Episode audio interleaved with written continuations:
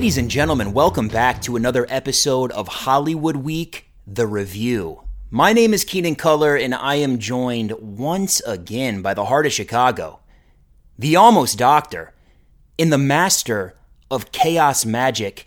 It's Ralph Bohner. Ralph, thank you so much for uh, joining us tonight. How you doing, Ralph? Hey, thanks, man. Hey, uh, what can a guy? Uh, can a guy give his sister a big ol' hug? what, what does he say? Kaysen, I don't even know. That was a fantastic Ralph Bohner impression. And by the way, audience, we're not joined by Ralph Bohner. It's actually Kaysen, the heart of Chicago. That's right. That's right. It's actually alternate universe, uh, Kaysen. Kaysen, how you feeling tonight? I'm feeling good. It's been a while, Keenan. We've uh, been on a little hiatus, but so has the world. So we are uh, we're coming back into it. We got new content. I'm excited. Yeah, this is exciting. This has been the longest break we've taken, I think. In uh so I mean, I'm going into this episode expecting maybe like a 6 or 7 as far as quality goes. Yeah, I think so. I mean, I think we're going to peak, so yeah, probably 6 or 7. I'm rusty, is what I'm trying to say, Kaysen. So, audience, Oh, thanks for oh. sticking with us. Just let us kind of uh, work the kinks out as we're making our way back into the world of podcasting. I believe that we can do it.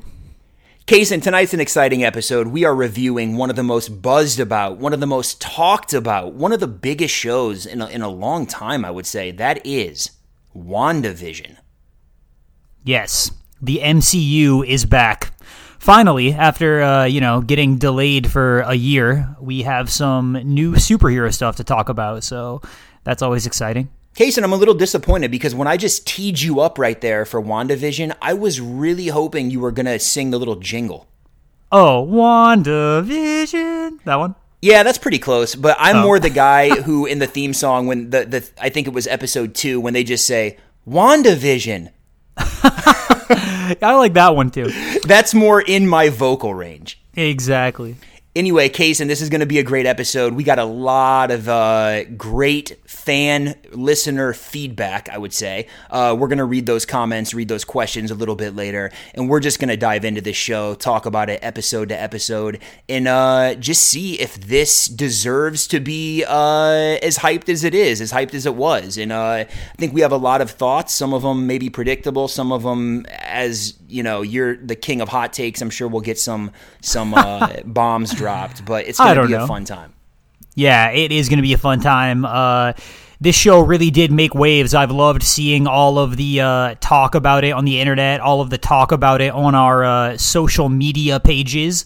You want to go ahead and tee those up, Keenan? Kaysen, perfect. You you lobbed it, and I'm about to dunk it. Here we, Here go. we go. got the social media game now. At one point, Kaysen, our Instagram page at Hollywood underscore week, it was more disappointing than Evan Peters Quicksilver actually being a guy named Ralph Bohner. But Kaysen, we're coming back strong. Forget Oh, yeah. forget about the past. The Instagram page is flourishing. I'm trying to keep it keep it alive. Post a lot more on there. Follow us at Hollywood underscore week. Um, and that, that's kind of like the JV squad. Now, as far as the varsity team, Kaysen, I know. I mean, I know. I know three things in life, and one of them is you love the Facebook group. I really do. Uh, It's, well, let, let me- let me say my line, Kaysen. oh, go ahead, go ahead. It's the bread and butter. Please hype it. Uh, yeah, you got to get over to the Facebook group. Just search for Hollywood Week in your uh, little search bar up there. Um, we have a lot of great stuff going on. We have a lot of good questions, a lot of news updates, and uh, the comment section is pretty active. So if you're looking for some other people to throw suggestions at, take suggestions from, or just get into some good conversation about uh, the most talked about stuff in movies and TV, I think our Facebook group will serve that purpose for you. So check it out. Crayson. I almost called you Crayson. That's how, Crayson? that's how rusty I am. Yeah, it's been a while. It's okay. Hey, Crayson.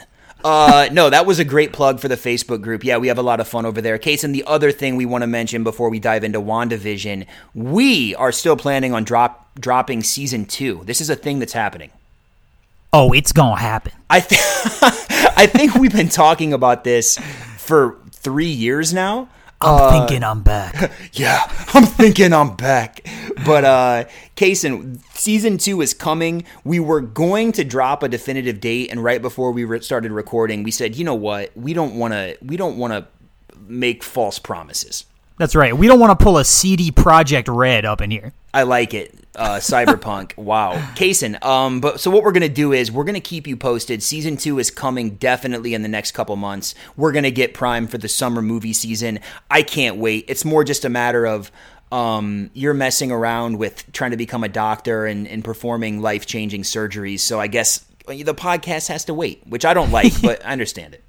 Yeah, sadly, I have some other things going on that may be uh, somewhat time consuming, but uh, there will be some breaks in there, so we'll definitely make it happen because I'm excited to uh, get back into it.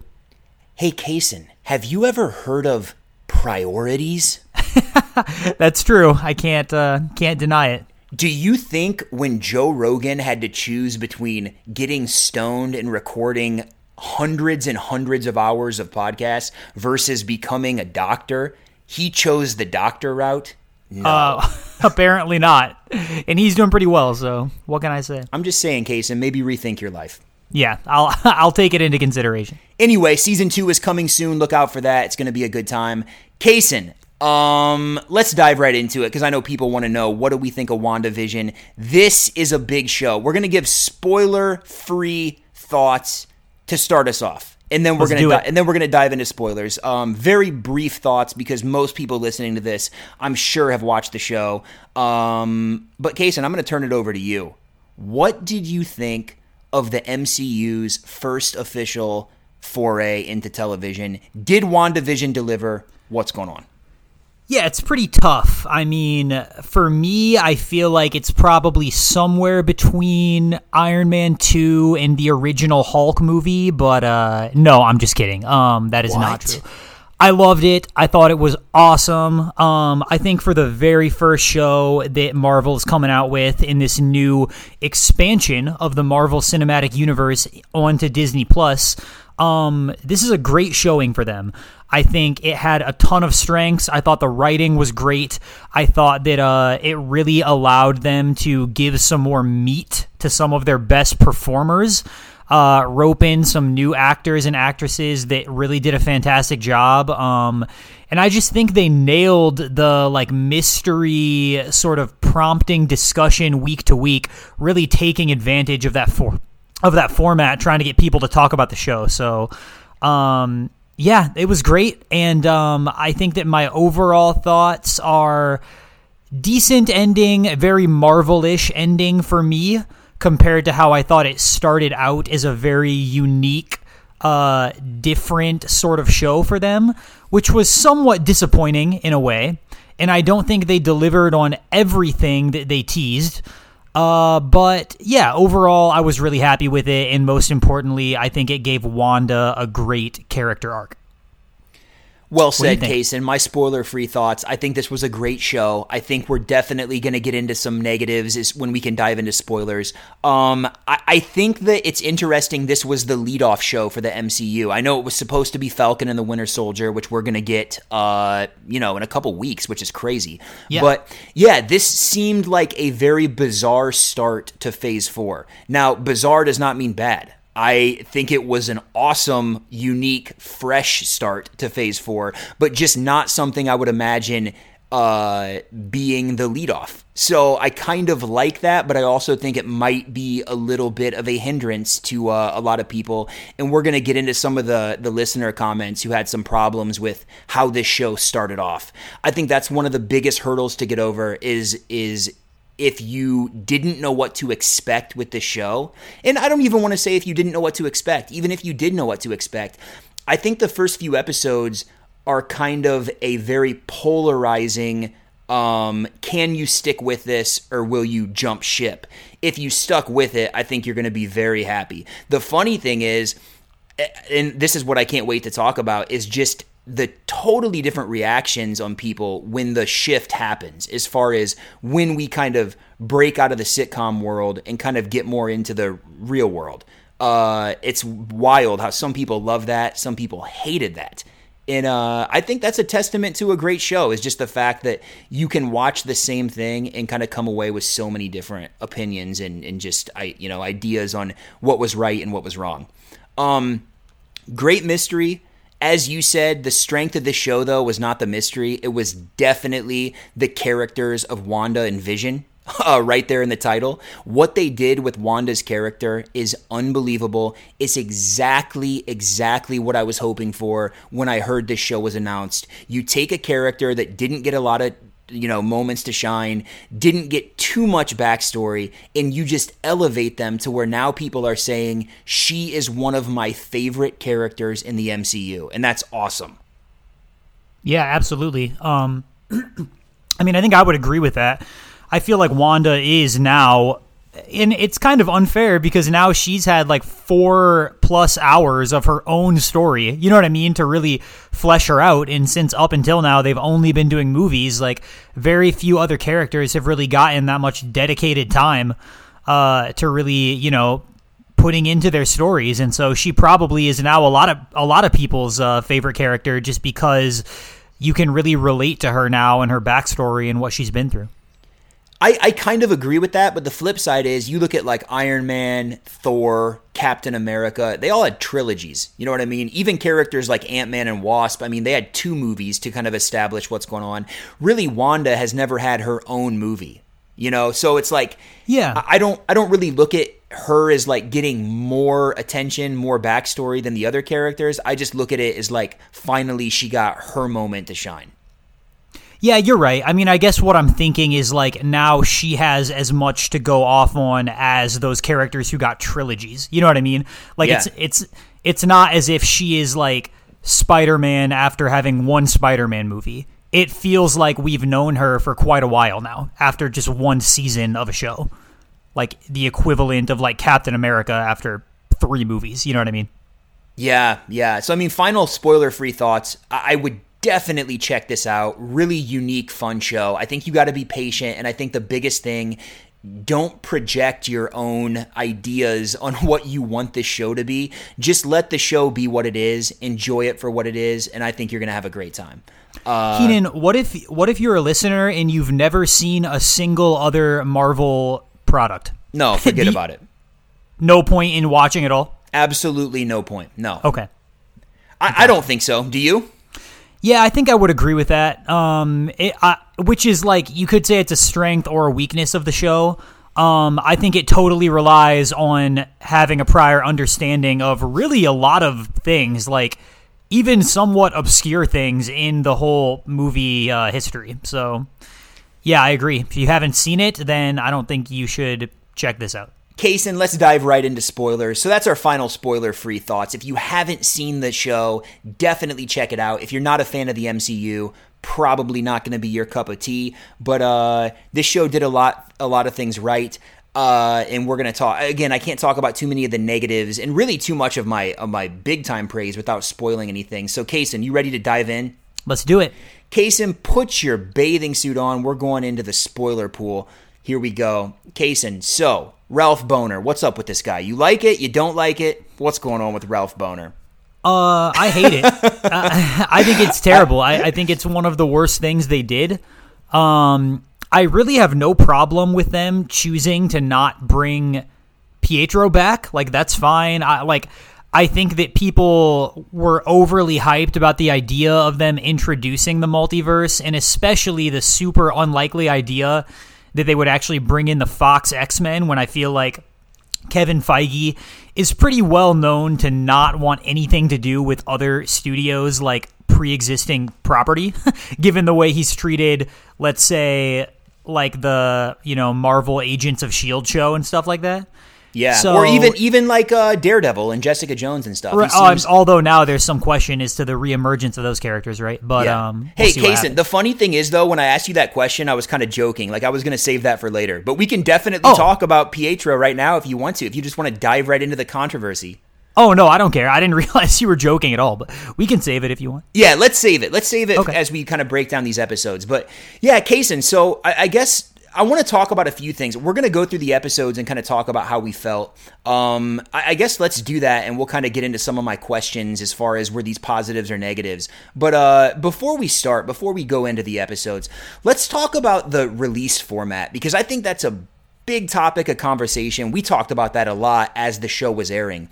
Is this a show that is better, you think, to binge watch all nine episodes back to back to back to back? Or do you like the week to week schedule? Did you think that hurt it or do you think it helped it? Um, I think it helps the show from a marketability standpoint to release it week to week because it gets people talking about it. It increases awareness. You know, if it's week three or four, it allows people to catch up on it, right, and kind of like join the the hype that's building. Um, but personally, in terms of actual viewing experience, I think a binge format would have been preferable to me. Or maybe like three batches of three episodes, something like that, you know? Um, Yeah. To the like week to week, 23 minute release vibe. Yeah, we talked about that, and that's the next thing we'll get into is episode length. I know you were every single week, Kaysen, you were like checking, like, how long are these episodes? How long are these episodes? I kept Yeah. telling you, Kaysen, you just gotta relax, man. Just let just let the episodes be as long as they're gonna be. You know what I'm saying? Yeah. But yeah, I, I think you're exactly right. The week to week format to me is a positive. It definitely builds momentum. It definitely gets people talking when you when you drop something all at the same time, you look at a lot of Netflix shows like The Witcher, um, even like Haunting of Bly Manor and things we really loved. It's like the buzz for those shows is literally like a week, if that. You know, like Yeah. people are talking about these shows for a week and then it's on to the next thing. And it's like that is the advantage of doing week by week. It's like you get people every single week tuning in, talking about your show. Um, obviously, it's helpful for subscriptions because people have to keep their subscription that whole time. I just think with this show, in the beginning, I thought I don't know. Like it, maybe they should have just dropped this all at once because, like you said, the episodes were incredibly short and very like entertaining and bizarre, but almost in a way where it's like, man, I don't know if enough people are going to stick around and watch this, especially, especially the first two episodes. You know, like Which were the only ones that were released at the beginning. yeah, exactly. I loved I mean, I love those first two episodes, but I could definitely imagine people just being like, "What is this?" You know? Like this this is not for me. Uh but I think ultimately it's a good thing. Now, the problem with the week to week release is that everybody speculates, everybody theorizes. You have so many people, like we talked about before, projecting their own wants and, and ideas onto the show. And it almost becomes something where it's like, the show is no longer its own thing. It's now been taken over by YouTubers, podcasters, people theorizing what they want. And when they don't get that, they look at it like the show did something wrong.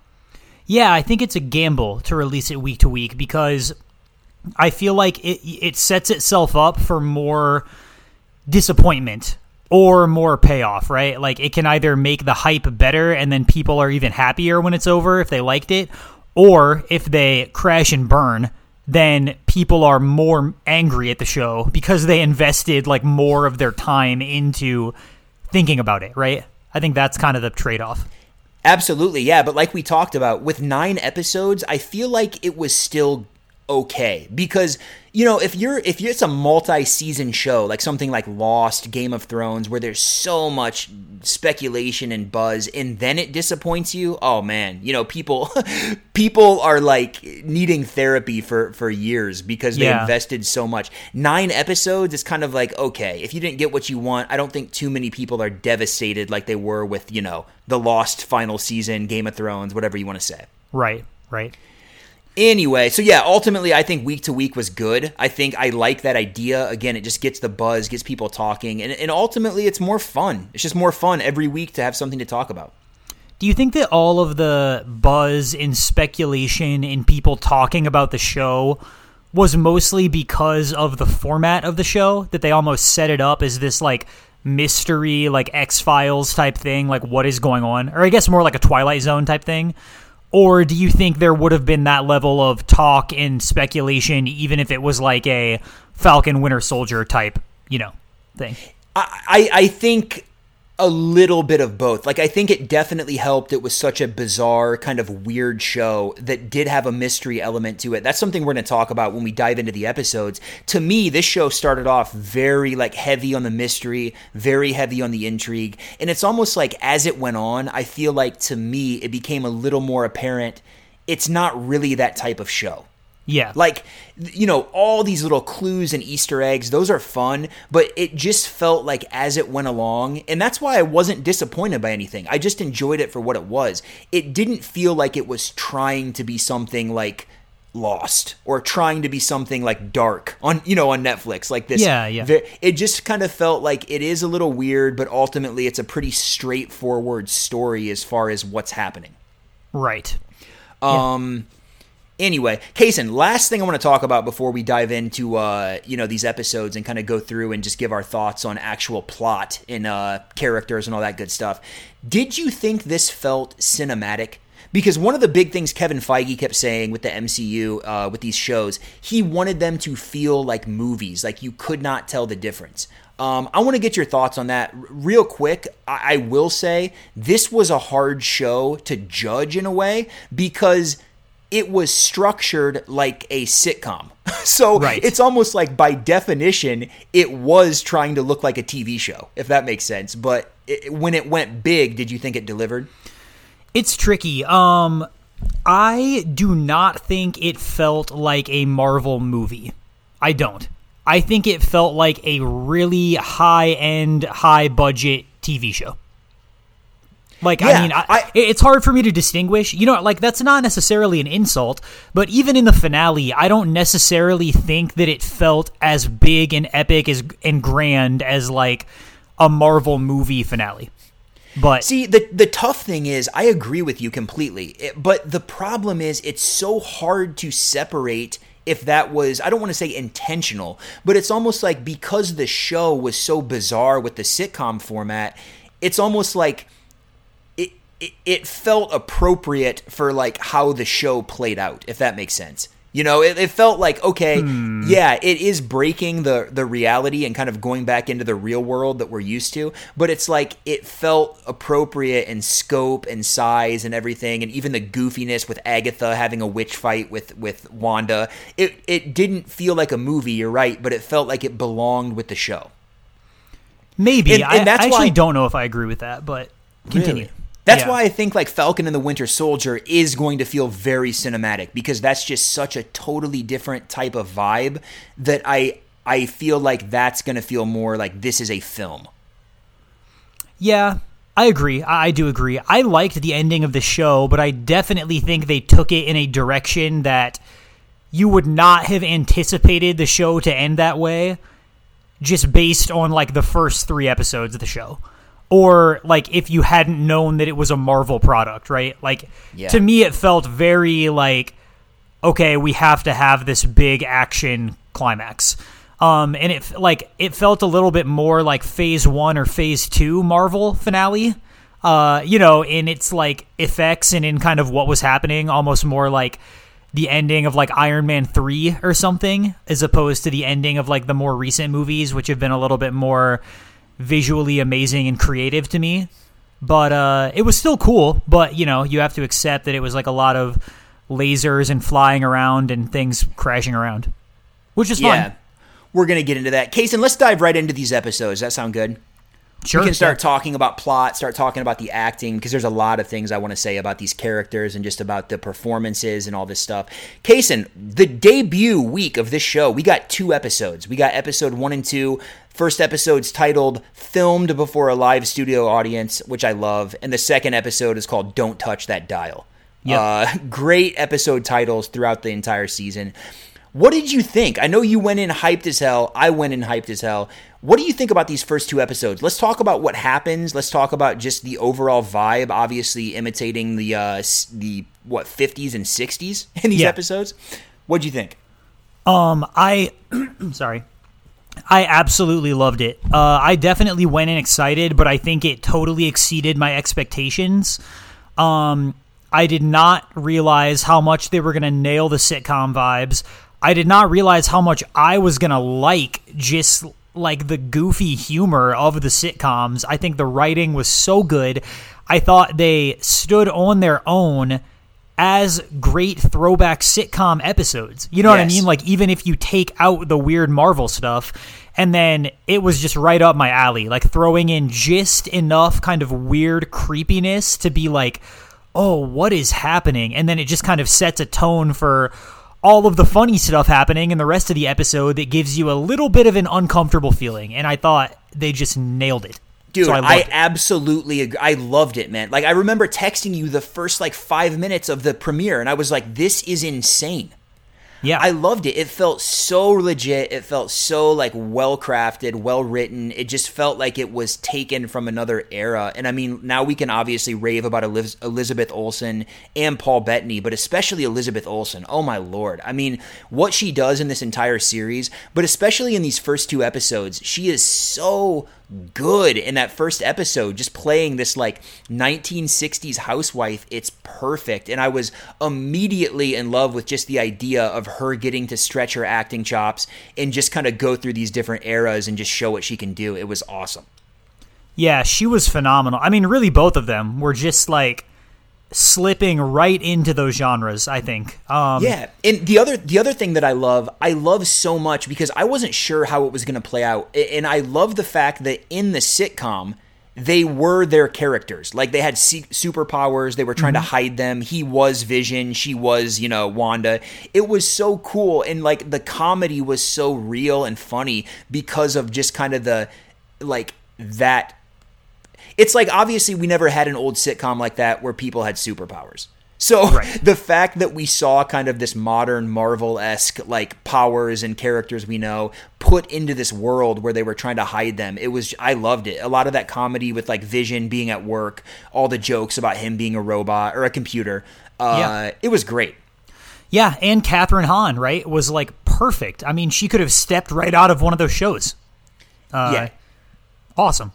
Case, and let's talk about Kathryn Hahn. I mean, I couldn't imagine a more perfect casting choice for like the nosy neighbor. Yeah, You know? I agree. Mm-hmm. so good. Like as soon as you hear that she was cast as like the sitcom neighbor, it's just like, of course, absolutely.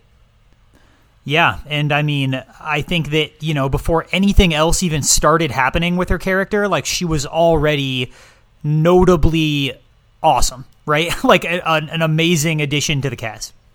Yeah, really loved what she did. Kaysen, let's talk about that scene in the first episode where they're at the dinner table with uh, Vision's boss, right, and his wife. That was the first time I think we really saw any kind of break in the sitcom in the premiere episode, and I remember being like, "Okay, this is very creepy." and I was really digging it, dude. Just the way the the the boss's wife, who was I think uh, that '70s show, right? The mom from that Correct. '70s show. Yep, exactly. The way she was like awkwardly saying like "stop it" as she was like half crying, half laughing as her husband was choking at the table.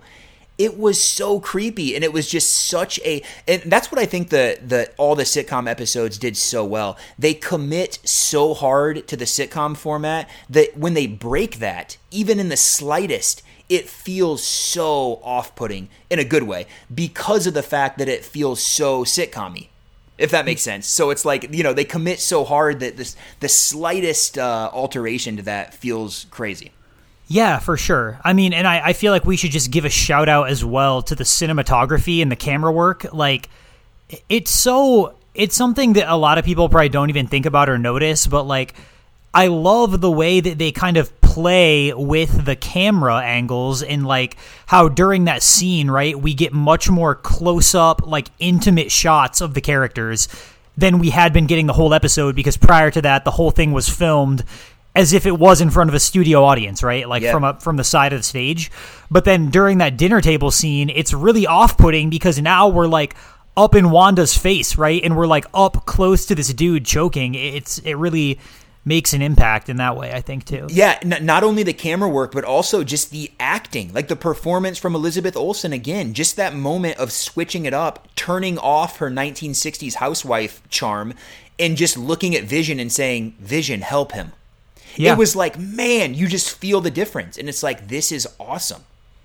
Uh, so I was really into that, and and obviously I want to give a shout out to the incredible scene of her cooking dinner in the kitchen. It's like so charming, so awesome to see her using her powers uh, combined with these you know old school sitcom tropes. I loved it.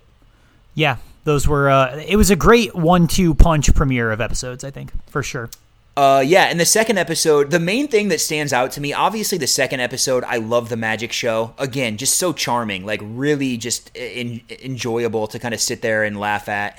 Uh, but how about Vision swallowing the gum and going into the animated sequence of the gum going down his like mechanical like rotors or you know whatever you want to call them like gears and, and all that stuff yeah, it was great. Super creative. Um, I love that they went with the 2D animation and kind of the old like Hanna Barbera style. Um, yes, it was, it was really good. And, and, that also makes me uh, like I want to mention we're going to talk about the theme songs after we wrap this up. To me, I love this second episode theme song. It was animated. This is the one where like they kept saying WandaVision. Yeah. it, it, just felt so like appropriate for the era of the 60s. Uh, so really loved it. Any other takeaways from the yeah. second episode? Uh no, I thought it was great. Yeah. So yeah. The, here's the thing though obviously we're not going to break down plot by plot but what was your overall feelings after these two episodes aired? Because i know a lot of people even people who ended up loving the show did was were not on board after this premiere week. Uh yeah i definitely was not one of those people which is probably but why i'm one of the people that you know is on the other side of the fence which i'm sure we'll talk about later but yeah. I loved this vibe. I thought it was awesome. I was like let's go slow I'm really digging the sitcom stuff. Like, no need to rush it. You know what I mean? That was my feeling. But case in the second episode, we also get that great ending where everything becomes colorized, right? Yeah, exactly. Yep. So that was really cool. That leads us into the third episode, which is called Now in Color. Appropriate. We move into the 70s. Um, this is the episode where Wanda's pregnant, right? Yeah. Yep. Uh, so that was interesting. I think this episode was cool just for the ending because to me this was the uh this was like obviously the ending we get with Monica Rambeau who at the time I think was referred to as Geraldine like right. inside the but this was the first time we really saw everything break. The end of this episode when uh obviously we get the insane sequence where uh not only is Vision outside talking to Kathryn Hahn the neighbor uh, in kind of the first time we see him kind of catching on that something's not right. But we also see Wanda obviously confronting Monica and basically saying like, "Don't ever mention Ultron around me again." Yep, yep, yep. Uh, it definitely digs in the mystery more. Um, which is a great hook at the end of the episode. And I think a lot of people were saying they wish they had released all three of the first three back to back because this one definitely uh, dives in more to the you know tearing away from the sitcom aspect. Um, but I also loved the entire labor sequence in this episode, right, where she's like losing control of the magic and like the pelican is running around and Monica is like visiting her on the couch. I oh, love yeah. that whole scene. Yeah, awesome, dude. It was crazy. And then you find out that her ba- her babies are the ones causing all the chaos because they have her powers. Right. And that they're twins. Billy and Tommy, dude. Yep. Uh, yeah, so that was really cool. But hey, Kaysen, one thing we forgot to mention, sorry, that I want to go back. What did you think of the beekeeper scene? When I think that was episode two, right? When the guy crawls out of the sewer, he's covered in bees. Yeah, that was awesome. I mean, like I think we talked about it. That was like something out of a Kojima video game or something. Like or just like David random, Lynch. Yeah, random, bizarre occurrence. Yeah, super creepy. So I think the main takeaway, these first few episodes to me, I love them. I love the commitment to the sitcom format, but I was feeling like, and I know we talked about this, I, started feeling like, okay, maybe we need to pull back the curtain now. Like we we committed so hard to these sitcoms, like maybe we need to kind of show the outside world and show what's going on with that. You didn't really agree. Uh correct, I did not.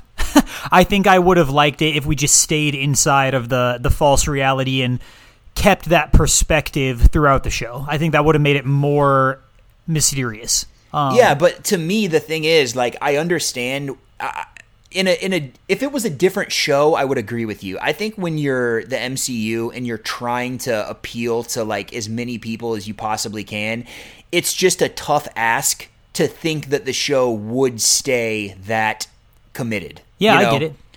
They um, just didn't have the guts. they didn't have Feige didn't have the guts to do it. Cuz I'm I agree with you, dude. I would I thought it would be awesome and we'll talk about it once we wrap up all these episodes if that would have like how that would have changed the show. But we, of course, move into the fourth episode, which was titled We Interrupt This Program. And man, oh man, Kaysen.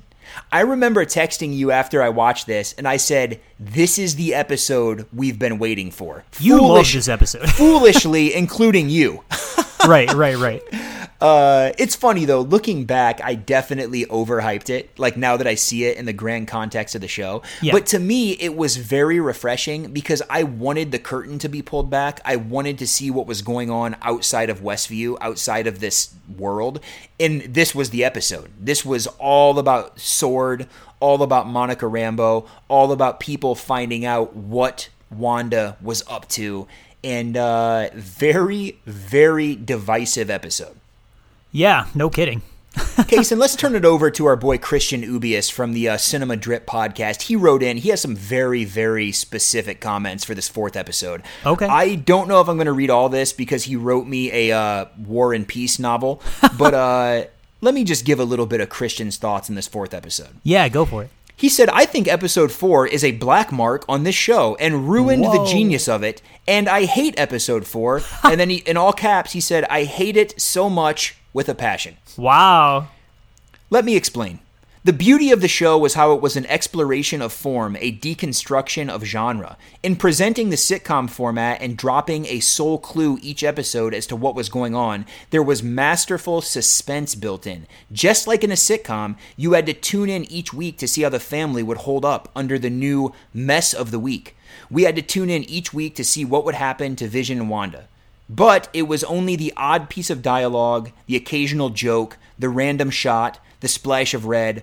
Without us realizing it, the audience had taken the role of Vision. We didn't know anything, and neither, or he didn't know anything, and neither did we. And that was beautiful, and how patient it was to reveal stuff to us. Then he wow. basically goes on to say episode four sucks because it kind of did away with all that. Um. Okay. Well, Christian, harsh words for episode four. I think Kaysen maybe agrees with you. I do not. But Kaysen, what do you think of that? Uh, I don't know if I hated it as much as he did, but I completely agree with literally everything you just said. Other than the fact that uh he hated it and that it's a black mark on the show, but I mean, I totally agree. I think I think the first three episodes were like an amazing format that I wish they would have stuck to longer. And I wish that all of the reveals would have come from the perspective of, you know, a helpless bystander of whatever Wanda was doing rather than being like, oh, now we're going to show you exactly what's going on. I don't know. It's it's tricky. Kaysen, our boy Matthew Keller writes in, he has a little bit different of an opinion. He says, I really think that the first four episodes should have been condensed into two. I loved how it all played out, but I'm sure there were a lot of people that turned it off halfway through episode three. I don't want to recommend a show and say that you have to just make it through the fourth episode. Hmm. I mean, that's so. See, just... to him, to him, which at the time I was not thinking this as extreme as that, but like I was thinking this fourth episode was going to be like a breath of fresh air for a lot of people because they knew there was something more than just this sitcom format. They knew there was something behind the curtain. Well, yeah, and like I totally understand that, and I definitely had friends who didn't really like the first few episodes that much, and I don't think they're wrong. Like I totally get it. Um, I just think that is one of the reasons why it's a weird show, you know, because like it seems like they're going for this concept that is kind of cool and new and different, where you're like, oh, I like this, and I get that some other people might not like it, but I appreciate that they're taking this risk. And then I feel like in episode four, they're just like, oh never mind like you know like they're trying to like win everybody back like don't worry like we still got goofy magic guy and you know like we still got you know all Kat Denning showing up. Dude. Exactly, which I like that stuff, but it feels like a hard pivot back into Marvel land. You know? Yeah. Of, and, oh, and, like don't. It feels like a like a nostalgia grip. Like oh, you thought this was gonna be weird? Don't worry, we have all the stuff for you. Like you know, typical Marvel fans too. And and that's the funny thing about this episode in particular, and just kind of thinking of those comments. It's like I love the Marvel formula, but when you think of this show, and we're going to talk about Sword next and just how we feel about the inclusion of Sword, all the stuff that happened outside of the Hex, but it's like when you think of this show, you're going to think of the sitcom stuff. Like that's what makes it special. That's what makes it unique. That's and what makes Wanda. It, Yeah, and, and Wanda, Vision, like who are yeah, like not that- even in this episode. that's what makes it uh, memorable. And it's like all the stuff outside the hex, while not terrible, it was very, very like kind of stagnant, run of the mill stuff. I liked finding out about Monica. We can talk about her character. I like the idea of Sword. It's just like this episode maybe at the time was refreshing to a lot of people but looking back it kind of like you just said it kind of broke the it kind of broke the streak of like this is something very bizarre and special Yeah, to me, looking back on it after having finished the show, this is for sure the weakest episode.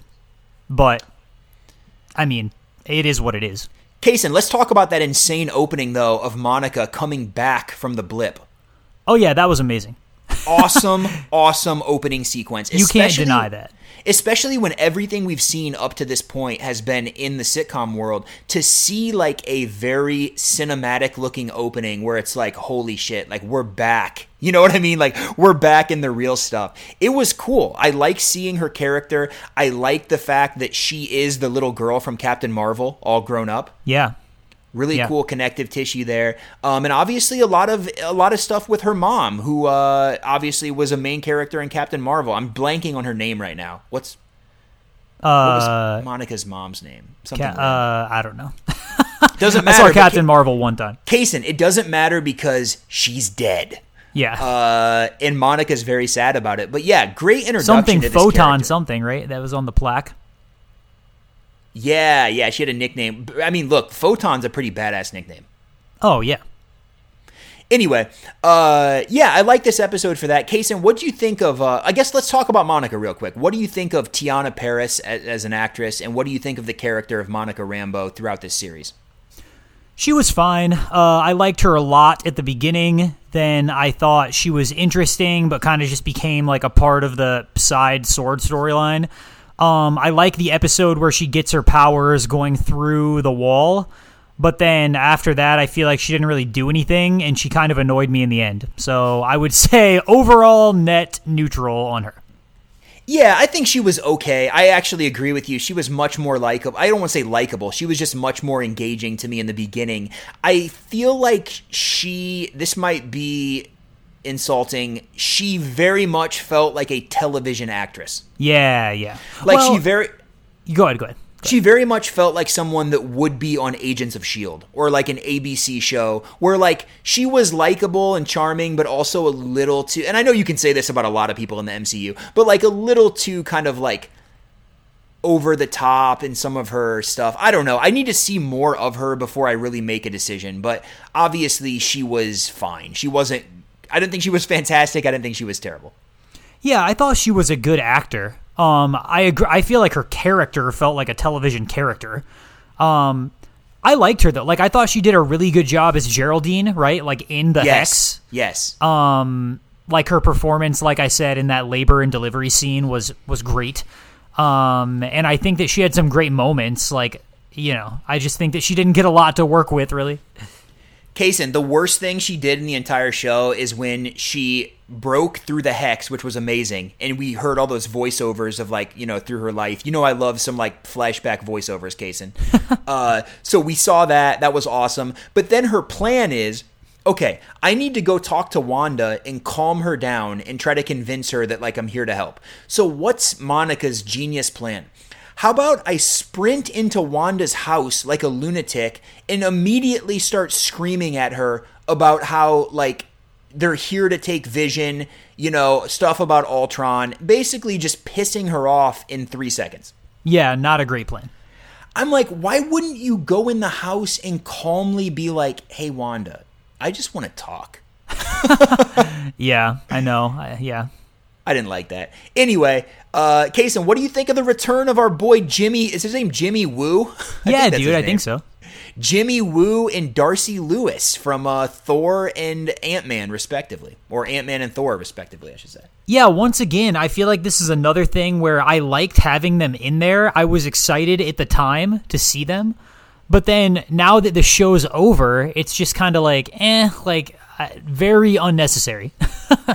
but it's fine. It's a Marvel thing to do. I do like that my man Jimmy Woo came out and immediately broke out the card trick that he learned in Ant Man and the Wasp. Yeah, yeah, yeah. That that is Yeah, true. Like Kat Dennings is very hit or miss to me. Like she's one of those people that is just so so like comic re- like she is like the definition of Marvel formula.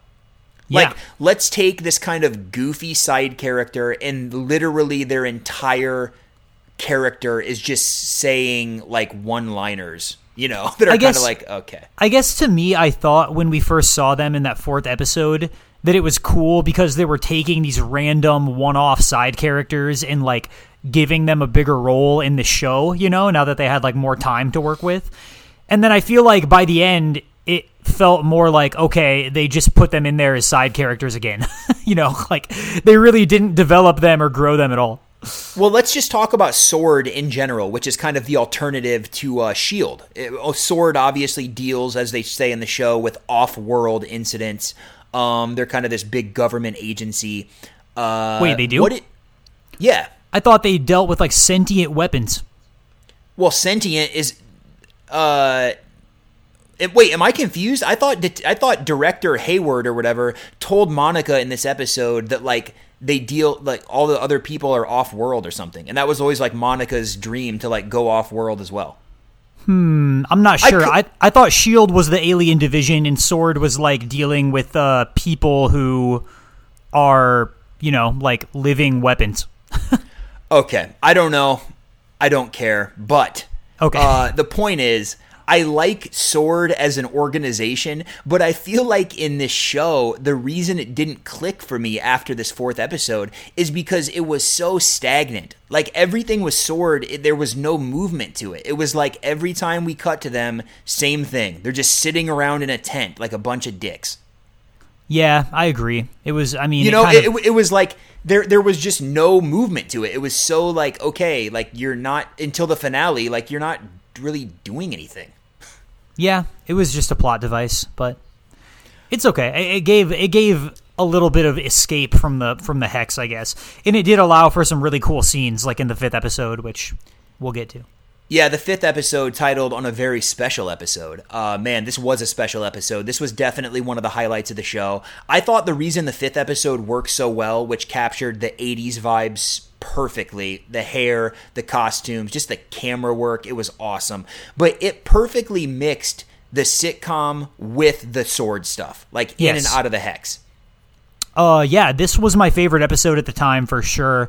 Um, most notably for the scene when Wanda leaves the hex to go confront the sword people.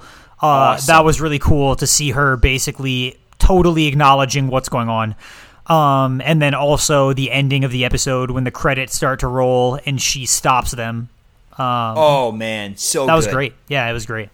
Well, wait, she doesn't stop. Doesn't Vision stop them? Or I guess, yeah. They, I don't think know he can really stop them, stops but yeah, he leaves the room and cuts it off. See, so creative, dude. Like that that's one of the best examples of using the sitcom format to perfection. It's like we get the end credits rolling over the, you know, over the screen and Vision basically says, "No, no, no. Like I'm not going to let this episode wrap up. Like we're going to have a conversation about this." And how awesome was it seeing them both hover over the sofa ready to like basically fight each other. Yeah, it was great. Uh, yeah, great, great moment. Really cool. This is also when we see the kids start to like rapidly grow up. Uh, yes, exactly. Is this the dog episode? Yeah, right. Uh, this is the dog episode, but is this? I'm just trying to think. Is this when Sparky dies? Yeah. All same yeah, you're right.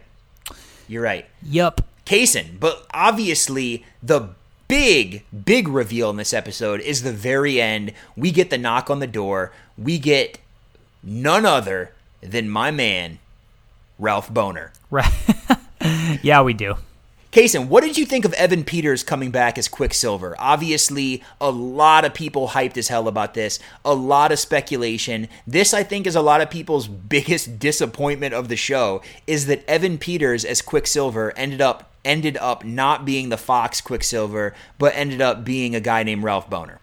Yeah, because at the time, this was like a huge thing online. Like, people were going crazy about it. I knew a lot of people that weren't even watching the show that had heard about this. You know what I mean? Like, oh, I hear that, like, X Men Quicksilver is, like, in WandaVision.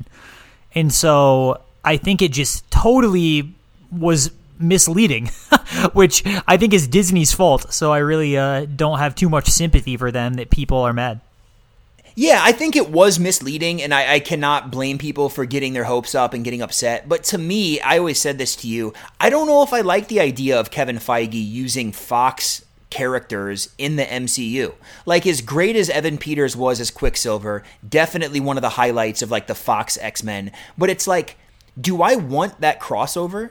I mean, I want Feige to do his own thing with his own actors. So I was always totally cool with Evan Peters, which is what ended up happening. Just being like a really fun kind of wink wink to the audience. Here's a cool cameo from like the Fox, you know, Evan Peters, but he's not actually that Quicksilver.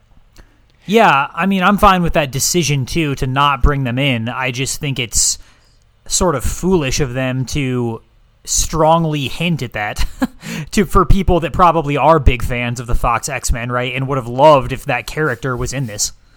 Uh, I agree, but we talked about this. If you're going to bring Quicksilver back into the show, which I thought was a cool, I, I liked it. I like him kind of being the cool Uncle Jesse type uh, yeah. coming in, and it also, yeah. I, I guess my point is they either they can't cast Aaron Taylor Johnson because that Pietro is dead. Yeah, so that makes no sense. Well, so, so is the you, so is the Evan Peters one right? Uh, is he dead in the Fox movies? Oh, I thought so. Maybe I'm wrong. I don't think he died. I, I, I don't know. know. I didn't, I didn't even see all those. yeah, but I guess the thing is, it's like you either cast some random actor, like imagine like Zac Efron shows up and he's like, "I'm Quicksilver," and it's like, okay, what? Or you have some fun with it and you cast someone that you know the fans love. Uh, so yeah, that's true. That's true. I don't know. I did not mind that at all. I get people's grievances, but to me, it's like I want Feige to do his own thing. Don't bring those Fox characters over, and let's just see Evan Peters one more time have some fun. Yeah, that's fair. That's fair. And he was great. I mean, what did you think of his performance? This will lead us into the next Halloween episode, episode six. But what did you think of him in this episode, which is really kind of his, you know, big episode? He was amazing. Yeah, he was the perfect goofy uncle, cool uncle that the kids liked. It definitely was a full house. Um, I think, you know, homage, uh, and I think it worked really well. Yeah, absolutely. The sixth episode, we kind of moved into more of like the, you know, late 90s, early 2000s with that Malcolm in the Middle vibe. Uh, again, just such a great, like, tonal shift and so much commitment to it. Uh, and we're going to talk about the theme songs, like I said, but I really love this one. Very in your face, very Malcolm in the Middle. Yeah, for sure. Kaysen, what did you think of the end of this episode when Vision breaks through the barrier uh, in his Halloween costume, right? Or well, I guess he's not in his Halloween costume when he breaks through, but uh, he did break through and ends up just getting ripped apart, showing us he can't leave. It was great. I loved the visual effects of that moment. Um, I thought it was great how that's how they showed that Billy had the power to use like you know telepathy or whatever. Um, yeah, and obviously it gave us the great cliffhanger ending of Wanda freezing everyone inside and expanding her domain. Kaysen, this is also the episode where Monica says she has an aerospace engineer friend, which everyone got excited about. Everyone thought, could it be Reed Richards from the Fantastic Four? And this is bizarre to me. I don't know what they were thinking with this one. I mean, why would you set up a mystery like this knowing people are going to watch the show trying to pick this apart and have zero resolution? I don't even know what the resolution was. Like I, am so yeah. I'm so confused. Who who was it? I don't know. I don't think yeah. there was an answer. Like Monica says, I have an aerospace engineer friend who can help us. We're gonna go meet him. Blah blah blah. She never meets anybody, for to my knowledge. Like, does she? I don't think she meets any guy. Yeah, I don't think so. And yeah, she never even utilizes something that would require an aerospace engineer, right? Like she goes and gets le- that tank from the military, but is that what she was referring to? Possibly? Well, that doesn't seem like, like it would take an aerospace engineer, but I don't know. I have no idea. It was wild. I didn't like that, not because it wasn't Reed Richards or someone crazy, just because it was absolutely un answered. Like it was just something that you left this little thing dangling, and like, uh, I guess there is no aerospace engineer. Forget we said that. Uh, yeah, exactly. I didn't like that, Monica Rambeau. well, what are you going to do? I think Disney was dropping a lot of hints that are regrettable. See, but like as the show was going on, I don't know if you felt this way. We talked about this. It to me, it became obvious this is not that type of show. This is not the type of show. Not the type of show where they answer obvious questions that they brought up intentionally. No, no, no, not that. I just mean in general, like the bigger mysteries and stuff. It seemed like in the beginning we were really trying to pick apart the Easter eggs and all this stuff. And it's like as it went on, I started feeling more and more like I still really like this, but it feels way less like meticulously we're supposed to dissect every little thing, you know? I agree, but I'm fine with Easter eggs being Easter eggs, but I think it's another thing to have like obvious plot points be unresolved. you know, Right, like yeah. I, I feel like there has to be some level of trust and communication between uh, a showrunner or writer and the audience where like you have to be able to pick up what things are significant enough to get answers, you know? I feel like that's almost like the unspoken language of a good show is when you're like, "Oh, that thing that's referenced is obviously going to pay off somehow." Kind of like the Ralph thing, right? Like even no matter what you thought of the Ralph answer, like she mentioned her husband Ralph enough times for us to know, okay, like they have to show us who Ralph is because otherwise why would they write that into the show? Correct. And I feel Yep. like it's a similar thing with the aerospace engineer where it's like why would you even have her say that? Like you know, if you weren't going to show it. Yeah, especially because you have to have an idea that like everyone's going to want to know who that is. Yeah, exactly. So I agree. Very bizarre. We never found R.I.P. to the aerospace engineer wherever you are. If you know who it was supposed to be, please let us know because I don't think it was that military lady, but a lot of people think it was. So Well, I thought she said guy. she did, but who knows? Monica Who says knows? what she wants. Kaysen, next episode, episode seven, is called Breaking the Fourth Wall. This is when we really get into the mockumentary vibes, the modern family, the office. Um, what did you think of this episode? I liked it, but I also felt like at this point it needed I almost feel like this episode needed to go a little harder. Yeah, it was pretty good. It was pretty good. Um, definitely a lot of setup happening in this episode. A lot of getting characters to where they needed to go. This was, I believe, the Monica Power episode, right? uh, which was it cool. was. So I think that was the most significant part of the episode, aside from the Agatha reveal. But otherwise, yeah, like not too much really happened in this episode. I also felt like this episode seemed the least um it was still great. I mean, this is don't get me wrong, but like this seemed to be the least comfortable, which is weird for Elizabeth Olsen to play. Yeah, Like, I agree. it- I agree. It seemed a little too like forced to me. Like it, whereas I know it's funny because obviously everything is like a big over the top caricature, but like this seemed a little bit too like uh, I don't know what the word is. It just didn't really feel as maybe charming as it could have, or like as clever as it could have. Yeah, um, I mean, honestly, I'm not familiar enough with Modern Family to be able to really like, you know, resonate Although- with what with the vibe. I will say this had one of the best lines in the entire series when Agatha it cuts to Agatha and she says, "I really did bite a kid once." Yeah, that's true. That's true. I also like That- the Office uh, theme song in this episode.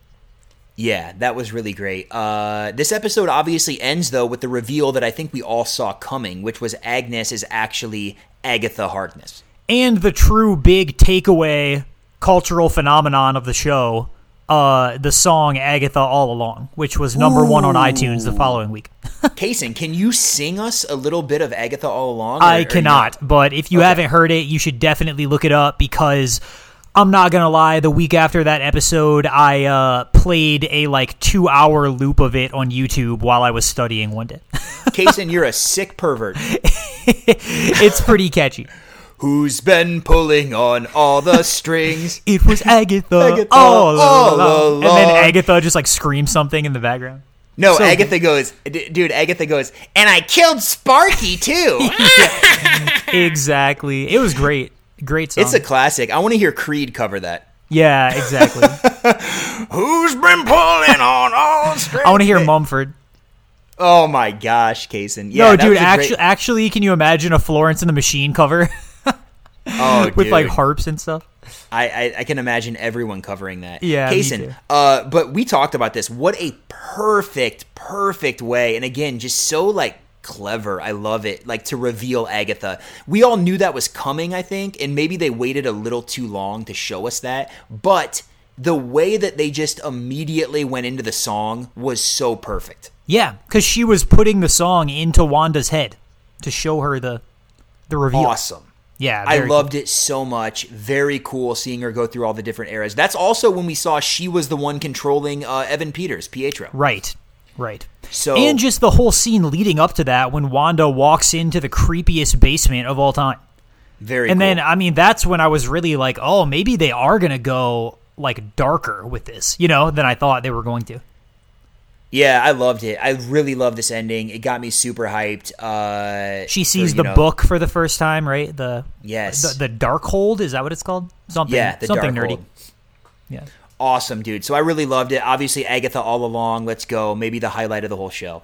uh, Kaysen, episode eight is called Previously On. This to me is when the show delivered exactly what I was wanting the whole time. Kaysen, you know me. Hit me with the emotion. I And know. man, man, oh man, did episode eight deliver on that? Yep. Like What a, did you think of this episode? like an explosion, it hit you. Um Boom. yeah, I I love this episode. I thought it was great. I thought they chose the perfect flashbacks to have. Like I I think it was I just think every single scene was significant and had its purpose and worked toward developing Wanda's character. And I think that uh there were some great reveals that were done very like naturally. Like it wasn't supposed to be some big like oh my gosh like that's crazy. It, it was just like oh wow.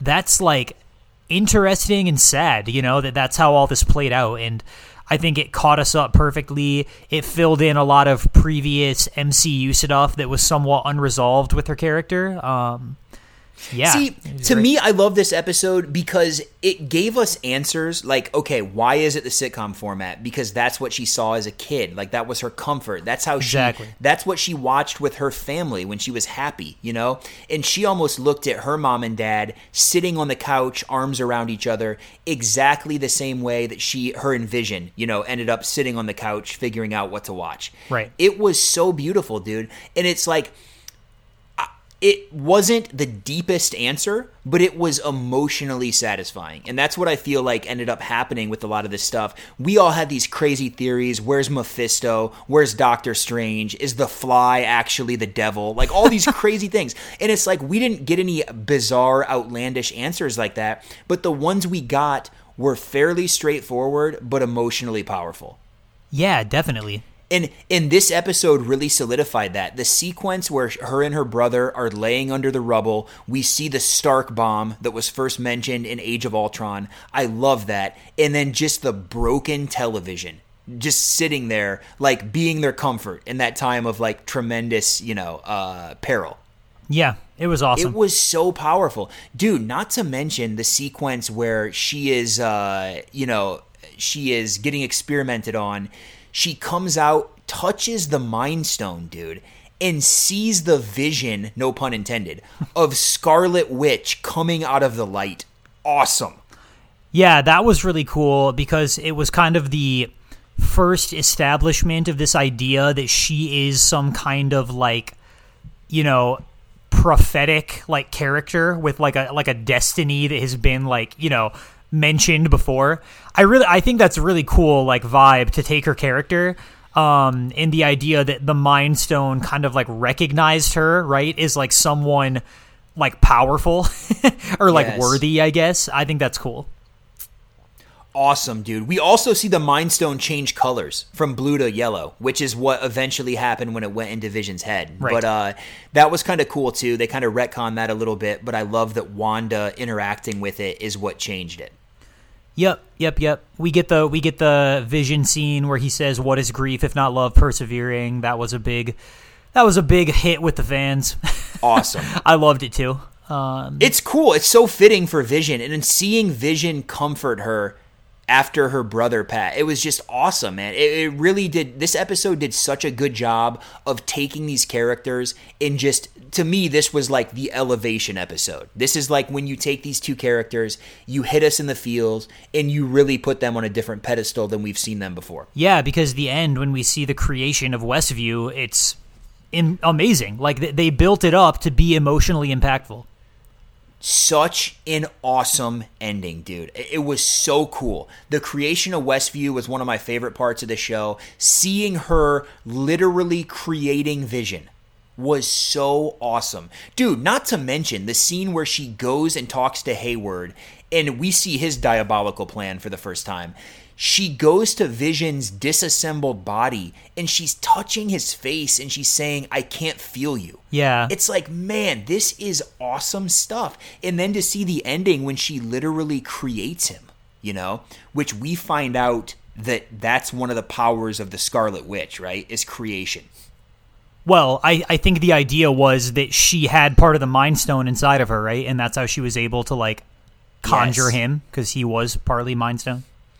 It was awesome, dude. I loved it. And again, it's maybe not an answer. Like so many people were questioning what is Vision? How is he in this world? Did she steal his body? Like all these things. And it's like ultimately she gave him life, you know, from her own kind of Grief. uh, grief Yeah. and trauma and stuff. And to me, it's simple, but it's awesome. Like again, it's the emotionally satisfying answer. Yeah, for sure.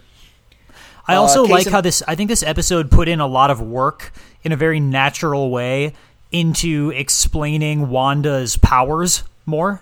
Um, Yeah. which I think was sorely needed because up to this point it was always just like, okay, what? Like they did some experimenting on her with the Infinity Stones, and she became like a witch. You know, like this is like like what's going on.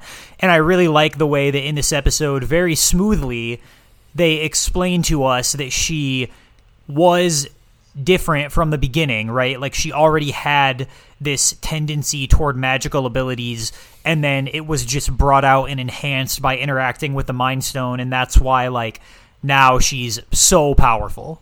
I think that's cool. Dude, also you're exactly right, but also the in the series finale, which we're about to talk about, episode nine, which is titled the series finale.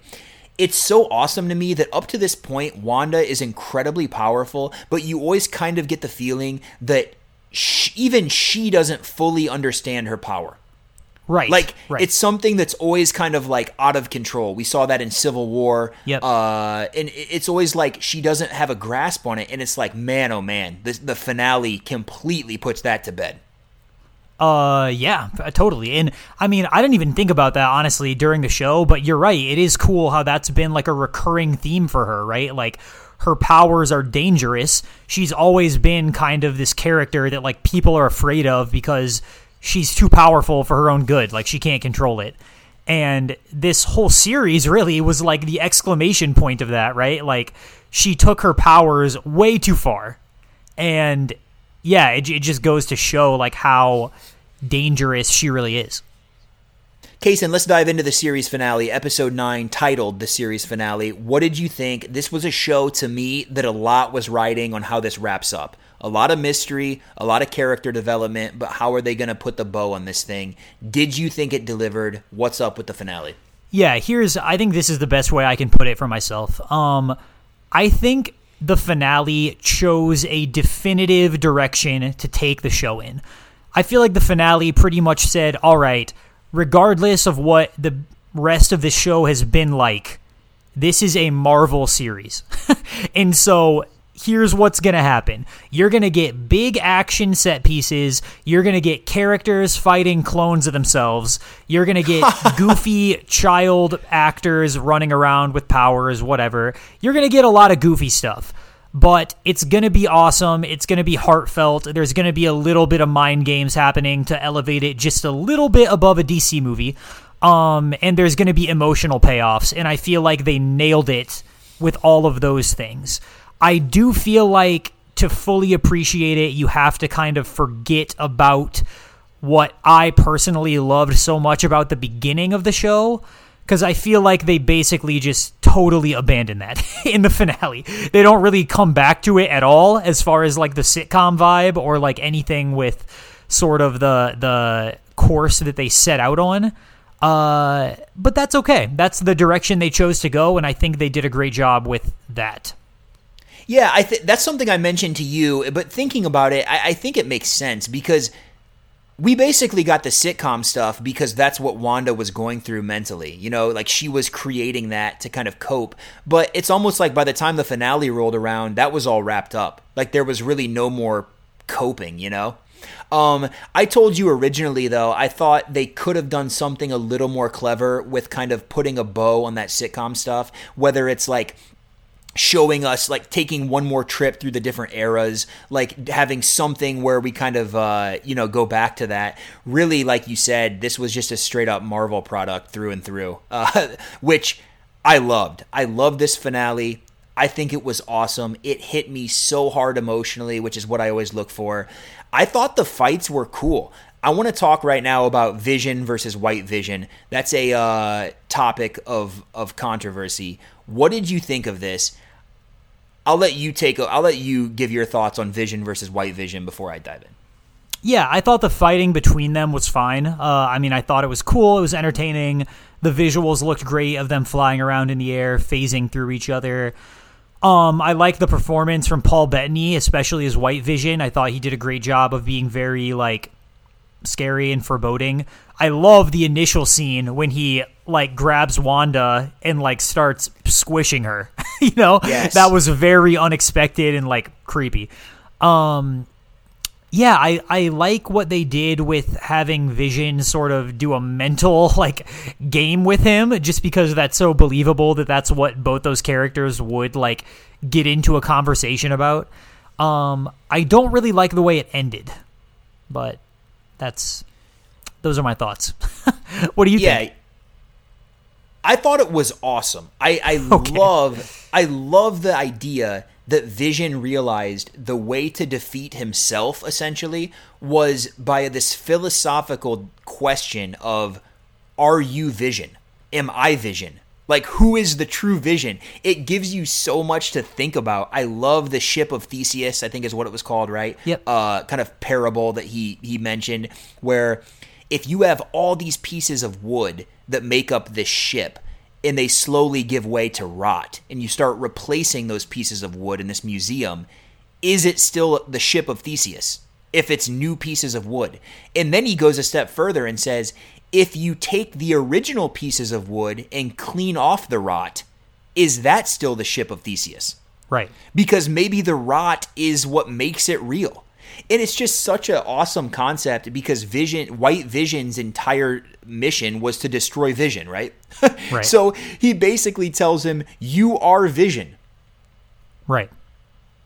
I loved it, and then not to mention the fact he gives. I love the line. What does he say? What does White Vision say when he first brings up that ship of Theseus thing? He says something like, "I request further elaboration." Yeah, exactly, exactly awesome. And then he gives him his memories, which was very interesting. Now, my question was if he gave White Vision his memories, why did Vision fly away? You'd think Vision would go find Wanda, but is it possible? This is something I was talking to uh, one of my coworkers, which we're going to get his comments, Kyle, here in a second. But he was saying, even if you gave someone else your memories, right? Right. They're not yours. Like they like you can he didn't give, give him his he didn't give him his own memories. He unlocked the memories out of his brain. Right like, but it's almost like were those his memories then? Like do you just immediately take those memories as your own? Or do they feel foreign to you you know? Well i mean i guess theoretically they were neither of their memories. Yeah. Because the i mean vision him the vision that was in the hex theoretically only had what Wanda was able to conjure in him for memories, right? Yes. So he probably didn't actually have any memories aside from the ones with Wanda. Because how would right, she which have is known why those? he which is why he couldn't remember anything. Exactly. Yeah. So very interesting. So White Vision flies away, which a lot of we're going to get into listener uh, comments here pretty soon. A lot of people did not like that. Kaysen, what do you think of uh, Agatha versus Wanda in this entire witch battle that was definitely kind of corny, but also a lot of fun, in my opinion. Yeah, I liked it. I just think Kathryn Hahn is so good. Like, I thought her and Elizabeth Olsen sold it really well. There were some, like, parts of the set pieces that were kind of like, eh, okay. Marvel's gonna Marvel. But, uh, it was cool for being a lot of, like, blasting energy beams around. I thought they did a good job of making it fun for the most part. I also thought Kathryn Hahn was doing a lot of monologuing, which this whole finale had a lot of dialogue, a lot of monologuing, exposition. But to me, I like that. I feel like so much of the show was keeping the cards close to the vest that in this finale, when they kind of unleashed and just had characters like talking and kind of explaining things, I normally don't like that. But in this episode, I was cool with it because it seemed like it was always backed up by cool action, you know, like Yeah. things happening around the dialogue. Um, and we got to get obviously to the the Scarlet Witch reveal, which to me is the highlight of the series. It's like Wanda finally coming into her own, finally realizing who she is, who she's meant to be, her destiny, if you will, the Scarlet Witch. What did you think of this sequence when she reveals, "You thought Agatha, I gave you all my powers. I don't think so. She got the rune set up. The entire hex becomes the runes, right? Yep. Which was awesome. So only Wanda could use her magic. And then we see Agatha have zero power and we see Scarlet Witch come out. What do you think? Uh, yeah, I loved it. I thought it totally worked. Um, I don't know if it actually like really made that much sense that she would be able to learn how to do that that quickly. Uh, but I mean, whatever. I'm down for it. I thought her costume was so awesome that like I'll forgive whatever random plot unlikelinesses. Uh, now, what do you mean, Kaysen, by saying you don't think she could do that? like I don't like how could she have learned how to create those runes using her magic after only just having been a victim of it for like one time in a basement a little bit ago like I don't know See, I look at it like a lot of this stuff has always been inside of her. She just didn't know how to utilize it. And it's like, as so you think she just memorized what those images looked like on the walls and then copied them onto her own walls See, I kind of looked at it like this too. See, follow me on this. This might be reading too much into it, but when she was throwing all of her magic, all of her powers at Agatha, basically just saying, like, take it. You know what I mean? Like, I, I don't want it. I looked at that like her completely draining herself of the old Wanda. You know, like she's getting rid of all the grief, all the trauma, all the BS, getting rid of it. She is empty. And the only thing left to bring her back is her true nature, the Scarlet Witch. You know what I mean? Sure. Like that's when when she was at her most depleted, that's when her true destiny kicked in and Scarlet Witch shows up. Interesting okay I can see that You know, I mean, she literally was like a weakened skeleton. You know, that was like nothing. It's like she she gave everything. She she gave it away, and it's like she didn't want it. And then it's like her. I don't know if you want to call that her defense mechanism, but like Scarlet Witch like basically took over and was like, no, no, no. Well, she was playing Agatha though, right? The whole time. Like she was intentionally doing that. Like she wasn't trying to give her all of her powers. Uh, Right? Yeah, well, may, may, yeah, maybe she wasn't trying to give Agatha all of her powers, but she was still drained, right? I mean, all of her skeletal, messed up face and features. That I think that was real, right? Well, I was kind of confused about that because to me it seemed like that was just some kind of illusion. Like after, because after she activates the whatever, she just immediately like refreshes, and it almost came across to me like she was, you know, like faking all that. But I don't. I don't really understand. I don't know. Interesting. I don't know Where how do the you- magic works. Well, yeah, you might be right. Maybe I'm looking too much into that then. I, I have no idea. I'm not not qualified to give you a rundown on what happened. Well, Kaysen, either way, what did you think of this costume? Please let's talk about the costume because when I saw it, I did seven fist pumps and said, "Hot damn!" yeah, I loved it. I think it was way better than her previous Marvel costumes. Um, I'm glad they're finally giving her a legit costume to have. This reveal was insane to me. When Scarlet Witch fully revealed herself, it felt like when Thor jumped off the Rainbow Bridge and had lightning shooting out of his skull. Yeah, yeah. I was like, this is a moment right here. Let's go. Looked amazing. Elizabeth Olsen just slaying it. And like I said, I think this is the moment. I mean, along with so much of the rest of the show, but this was the cherry on top when I think a lot of people are like, okay, I'm all in. She's one of my favorites. Let's go. Uh, yeah, I agree. I love that like the glowing headpiece became a real uh thing. Yeah. that was pretty cool. Um, yeah, Love that. Uh, Kaysen, let's talk about the end real quick before we kind of wrap it up. What did you think of Wanda being forced to say goodbye to her family? Not only the not only Vision, but the kids as well, because the only way she could kind of let everyone free of her brain slavery was to uh, open the hex, which would destroy her family. Yeah, I mean, we all kind of saw it coming. I feel like from episode one, we kind of thought that this was where everything was headed. Wanda would have to say goodbye to Vision, um, which she did, but I thought that it was emotional. Uh, again, the performances are just way above what a superhero movie would call for. Um, I think, I think they have something really special with Elizabeth Olsen, um, as far as an actor, and uh, yeah, great scene. dude the line when he says like i just want to know what am i and it's like how awesome was that? Because that's what the audience has been wondering. What is this thing? Yeah. and the way she explains it which i could never do it justice was so beautiful. Like she explains exactly what he is to her you know? Yeah, it was awesome. it it was beautiful. And i love the final line. It's like we've said goodbye so many times. I f- have a feeling we'll be saying hello again at some point. Yeah, that's a good. it was beautiful, dude. I loved it. I was so emotionally invested. And then seeing her walk out of Westview as all the citizens are looking at her with scorn, you know, Yeah. like you just put me through mental slavery. Uh, yeah, for sure. Crazy stuff. It was great. It was great. Monica was kind of lame, but that's okay. Monica got shot in the stomach and it didn't hurt her. yeah, well, I feel like with Monica, they didn't go into her powers enough. Like, what even? I don't know. Yeah. We don't need to get into it. I'm sure they'll go I more agree. into it in Captain Marvel too. I agree with you. Like it was very f- foggy on what she even, like what her ability even was. Yeah. Uh, Kaysen, let's talk about the final post-credit sequence of basically Scarlet Witch revealing that she has Doctor Strange's powers of astral projection, and she is studying the book just like Doctor Strange studies. I love the parallels. We obviously know that Wanda is going to be heavily involved with Doctor Strange moving forward.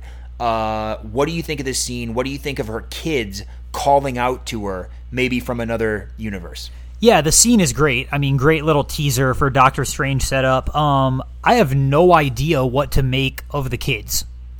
Really, like I, I, I don't know why they would be crying for help like that. Like I don't know what she's hearing. I don't know. Very weird. We're going to talk about some theories here pretty soon as we wrap it up, so I'll get into that in a little bit. But uh, yeah, great end cap. Kaysen, great show. I think ultimately this show delivered way more on emotion and characters than the mystery aspect that I originally thought it was going to go towards. But I still think it was fun to talk about, fun to speculate, but I just think this is the definition of a show. You just have to let it be its own thing and try to just be patient and watch it, enjoy it for what it is, not what you want it to be. It was great. I think if they keep this level of quality for each show, it'll be a huge success. Absolutely. And I also think this could end up being one of the most memorable shows that Marvel does. Me like too. the very first one, because I'm going to be remembering this in certain sequences, certain scenes for a long time. Yep, and I think that Falcon Winter Soldier will be very different than this. Absolutely. Kaysen, let's rattle off some fun stuff. Favorite theme song? What do you got? Uh, my favorite theme song, I think, is the one where they showed pictures of Baby Vision and like had his makeup face over the over the little kid's body. There is zero question that is the correct answer. I don't know which episode that was. Three, maybe. it was the fifth episode when Oh, they do fifth. the 80s thing. Yeah, that was great. Unbelievable, dude. When I saw Baby Vision, I wanted to pick him up and squeeze him. And then, not to mention, when they show little kid Vision, who looks like a dork, it was so good. Yeah, nerd nerd kid. Love it. That's definitely my favorite theme song. Kaysen, favorite commercial that we saw during these episodes. Definitely the the animated shark commercial. I feel like that one is not even close for me. It was creepy. It was different because it was animated. It was uh, one that didn't actually have to do with Wanda's past, but was actually more of a hint as to Agatha's presence, right in the hex. yeah, Um, feeding. It was great. Yeah. See, that was awesome. I agree. I think my favorite was the very last one uh, with the Nexus depression pill. Interesting. Because something that was really interesting about that, if you notice, like they keep mentioning like uh, doctor's orders, like do what the doctor says, and I feel like that has to be a connection to Strange. Oh, maybe. Like at least, at least like a little wink, wink of like, yeah, like Doctor Strange is gonna come in and he's gonna kind of like dictate this whole like Nexus alternate reality thing. Interesting. I didn't even think about that. Yeah, so I love that. I, I think I like that one the most, just because it gave me the most to think about. But you're right. The Yo Magic with the shark was pretty awesome. Heck yeah. Um, what else we got? Kaysen, before we dive into some possible future theories on Wanda, where she's going, what's up with Doctor Strange, what's up with White Vision, let's jump to the listeners. Sorry we waited so long, listeners, but we're going to dive into some of your quick comments on this show, see if you agree with us. Our girl, Veronica Bullard, wrote in. She says, My favorite part of the series was Agatha taking Wanda through the different parts of her life and the way her version of Westview came to be. That entire episode was heart wrenching, but so, so good. My least favorite part of the series was White Vision and the lack of closure. His memory was restored, but then he just vanishes.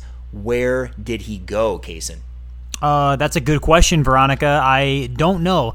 I assume he went into the Marvel vault to be brought back out whenever it is convenient for them to bring He, him. back. he went into the Disney vault. Yeah. Kaysen, our boy Matthew Hagler writes in. He says Marvel did an incredible job. My favorite part of the series was how you always realized something more was wrong. You just couldn't quite put your finger on what or why. My least favorite part of the series was the lack of closure for White Vision and Sword. Wow, a lot of people are upset about this White Vision, huh?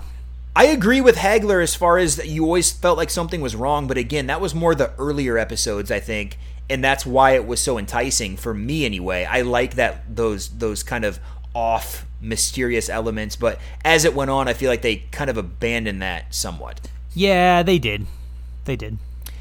Kaysen our boy, you know this guy's not sitting this one out. Fatty McGee, thirty-seven. Let's he go. is he is loving this. Dan Nolt, he wrote in and said, "What started off as a plucky, unique concept traveling through different television decades turned into a beautiful, tragic love story. It was so good." My high opinion might be tainted by the fact it's the only Marvel content we've gotten in almost two years, but the story and idea behind it was so good. The last two episodes were amazing, officially bringing in Scarlet Witch, which she'd never been referred to before. The costume change, embracing her powers, and then the Doctor Strange reference at the end was just perfect. Yeah, agreed. Fatty McGee, we agree with that, obviously. Kaysen our boy Brad Nestor, he said, I love the ship of Th- uh, Theseus brain teaser that Vision used to neutralize White Vision. It highlights his partially human qualities against the purely synthezoid qualities of White Vision. I also love the reveal of Evan Peters as Quicksilver. One thing that wasn't necessarily bad, but could have been better, was waiting so long for the Agatha reveal. Hmm. We kind of Uh, talked about that.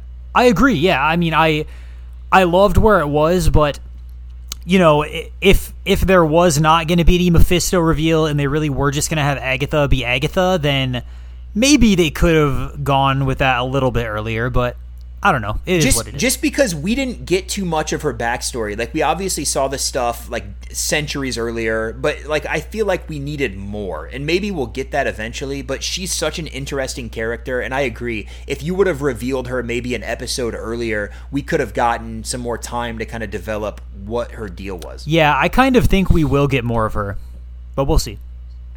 Kaysen our boy Kyle Altick wrote in. He said, philosophically, my favorite part of the series was that love and reason beat fear, trauma, and grief. The vision versus vision battle was probably my favorite part. I also love that Wanda, when completely wrecked and peaked emotionally, didn't lash out and destroy, but instead created. Even when she had to destroy, when she had to let them go and bring down the hex, it was out of love. Very powerful stuff. Wow, that is actually pretty cool. Yeah, I, I when he sent that in, I was like, dude, that's amazingly said. Yeah, I agree. I agree. I want to read that again. When Wanda was completely wrecked and peaked emotionally, she didn't lash out and destroy, but instead created.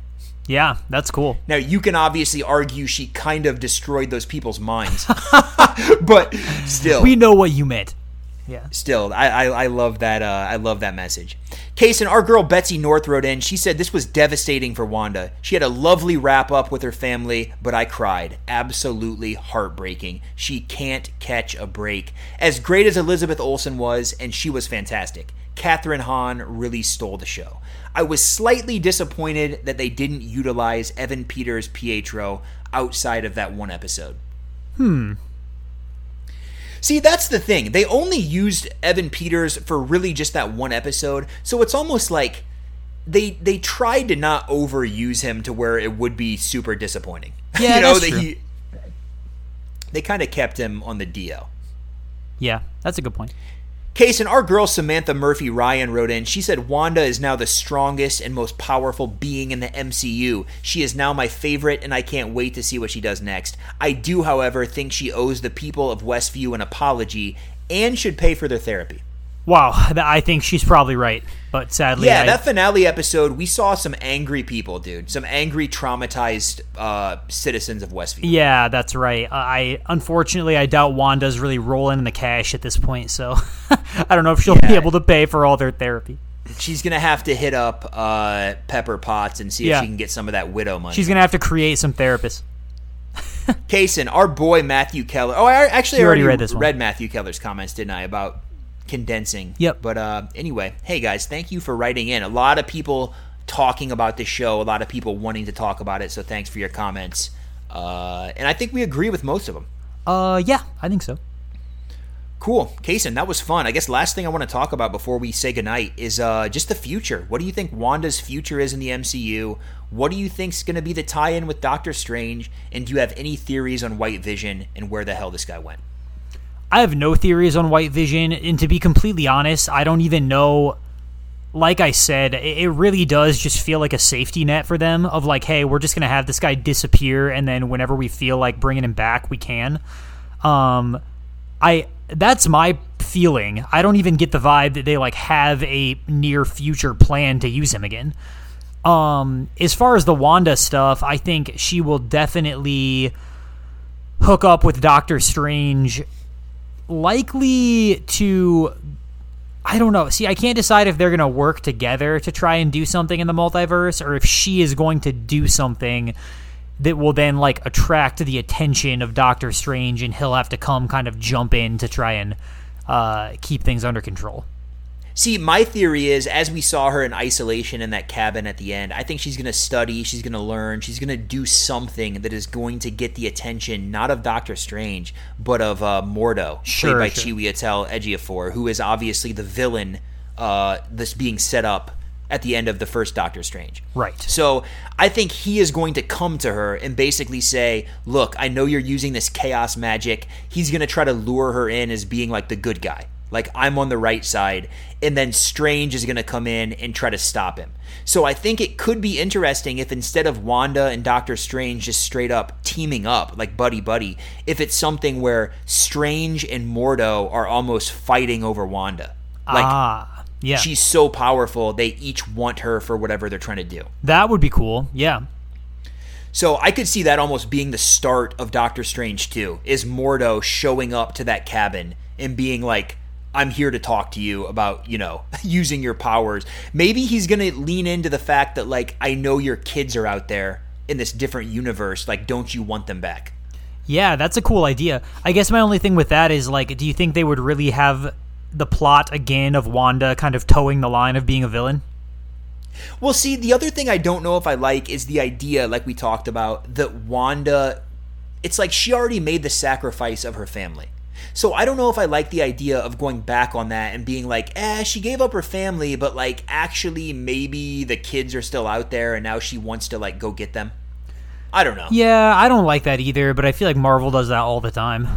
Yeah, they they they, they never really want to commit too hard to anything. Right. But uh, as far as White Vision goes, I agree with you. I don't like the idea again that they don't just commit to like Vision is dead. Mm-hmm. But in this case, I kind of like it in the sense that I like this twisted love story. I like that final line of dialogue of like we said goodbye so many times and I feel like we're going to say hello again in some weird, bizarre Black Mirror type way. Like we will say hello to each other one more time or multiple more times. So I like the idea that they have this weird love story where it's like, is it ever really over? Yeah, I guess so. It just seems very repetitive. but uh I don't know if it's repetitive. I mean, as far as just the bizarre ways that Vision will keep coming back, I think it's kind of interesting to me. I don't know. I think that I'm still on board with it. I, I get the I get the flip side though. I get the idea of thinking it's like you can't just get rid of anybody. Yeah, we'll see how they do it. We'll see what they do with them. We'll see. White Vision, we don't know. the jury's out. Kaysen, that was WandaVision. That was a lengthy review, but I feel like with nine episodes and just so much to talk about, it deserved kind of an in-depth discussion. Yeah, I think so. It was a well, it wasn't that long. I wish the episodes were longer, but it was a it was a you were obsessed with these episode lengths, man. You were mad. Like you would hit me up every week and be like, "Oh, 36 minutes." Well, I was just annoyed by how long the credits were. Hey, how iconic in just the short nine episodes we got was that "Please Stand By" that came up every time. Oh, iconically terrible, yeah. It was awesome. Like I saw so many memes of like people just getting so frustrated by that. Like, no, like don't be over episode. Yeah, for sure. But that's what you want, man. You want the people craving more. Uh, yeah, you do, I guess. yeah, you do. I think so. Better, like I said, I came off watching shows like Ozark where it's like, good lord, every episode is like an hour and 10 minutes to where when it's over, you're just, by the time it's like 45 minutes in, you're just thinking, please God, end. Like, just end this episode. Yeah, that's true. I mean, my, my thing that I told you was just that it was kind of hard, uh, hard to have like viewing parties that feel full, you know, with like me and my other vaccinated friends. that, uh, the, when the episode's like 20 minutes long. but oh yeah, I mean I understand that. Also, what is up with Disney Plus's bizarre release window? Oh, Why yeah. are you putting out episodes at three in the morning? I don't know. I don't know. It's annoying. It makes zero sense. I mean, like it's it's really annoying because you have to avoid spoilers all day on Friday. yeah, it ruins my wait- workday on Friday. It really sucks. Like unless you wake up super early, like at you know whatever before you go to work and watch the episode. But But I that's also don't just, annoying. Like, who wants to sit back and enjoy the episode in the morning before they go to work? Very weird, dude. I don't know why they don't just drop these episodes at like Friday night at like seven p.m. Yeah, for real. You know? I don't know. Maybe they'll try that with something in the future. I hope so. Anyway, Kaysen, that was fun. That was WandaVision. Really impressed with the debut show from uh, Feige and the MCU, and I, I can't wait to see what they do next. I'm so excited about Falcon and Winter Soldier just because I feel like it's going to be so different, but still the same level of quality. Me too. I'm excited about it too. I'm excited about those longer episode lengths. Um, dude, final prediction. Uh, are you calling Black Widow is going to remain only in theaters, or are they uh, dropping the ball on that one? Man, it, it's tough to say, dude, because I just saw I saw Raya in theaters, Raya and the Last Dragon, which premiered on Disney Plus and theaters, and it did not make a lot of money. I think No. it only made like eight million dollars. Correct. Opening weekend. Which Tom and Jerry last weekend made like 14 million. Yeah, it's just bizarre, dude. I mean, we're two months away, so a lot can change in two months. I think Feige is really gonna stick to theatrical only. I don't think he wants this thing on Disney Plus. I think he wants to keep the Marvel brand like where it is, you know? Yeah. And I And- think he knows yeah. I I think he knows that like Black Widow's a movie just because of when it's coming out, because of the fact that it's about a character that's you know kind of had her time in the sun and is di- no longer with us. Uh, this might be a movie that is just kind of uh like hopefully you just break even on. And you kind Yeah. of just get it out there, get people back into the theaters, and hope it kind of catapults the rest of your lineup for for 2021. Yeah, and I think that Raya too had some issues with like some theaters not showing it. Um, so that was definitely a factor from what I heard. Wait, why were theaters not showing it? Uh, I know one of the I think Cinemark, which is like the third biggest theater chain in the country, was not showing it because they had a huge disagreement with Disney about the about like the share of the profits that they would get. Wow, interesting. Okay. Yeah, so I mean, unless Disney pulls back on that too, I doubt they'll show Black Widow either. I don't know. I think they're holding their ground, but we'll see what happens. Wow. Uh, yeah. We'll see, Kaysen. But hey, stay stay uh, tuned in because we're gonna drop info on season two. We've been talking about that for a solid decade, but I promise it's coming. We got some exciting things planned, and uh, that's it. Kaysen, any closing thoughts? That's it for on me. WandaVision. I loved it. Loved it. Watch it. Enjoy it. Kaysen, it's been a pleasure. Yes. Good night. Please stand by. Please stand by.